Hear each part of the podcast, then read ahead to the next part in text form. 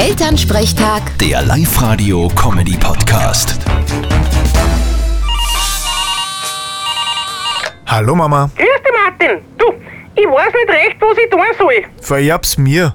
Was? Was?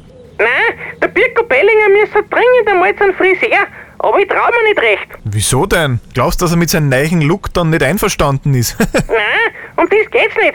Ich weiß nicht, ob das gut geht, ob er ruhig hält, weißt? Weil wenn der wen sieht, den er nicht kennt, dann hupft er nicht halbe an vor lauter Freude. das ist bei einem Bernhardiner natürlich ein Problem. Müsst's nicht vorher ein bisschen sedieren? Ja, aber wie denn? Von was konnte er denn müde werden? Puh, ich weiß auch nicht. Lasst sich einen Formel 1 Grand Prix anschauen. Da schlaft er gleich ein. Ja, oder wir hypnotisieren ihn, dass er komplett weg ist. Ja, wie soll denn das gehen? Das kann ja nicht so schwer sein. Bei den Händel bringe ich es auch zusammen. Die liegen dann mindestens fünf Minuten regungslos auf der Gerät. Eben, warum soll es beim Hund dann nicht auch funktionieren? Andere Frage. Zu welchem Hundefriseur geht's denn ihr da überhaupt? Nein, jetzt kein Hundefriseur. Das macht Bianca im Pfusch, weißt du, von Frisiersalon Kaiserschnitt. Ach so, na dann kann ja nichts schief gehen. Vierte Mama. Bitte, Martin. Elternsprechtag. Der Live-Radio-Comedy-Podcast.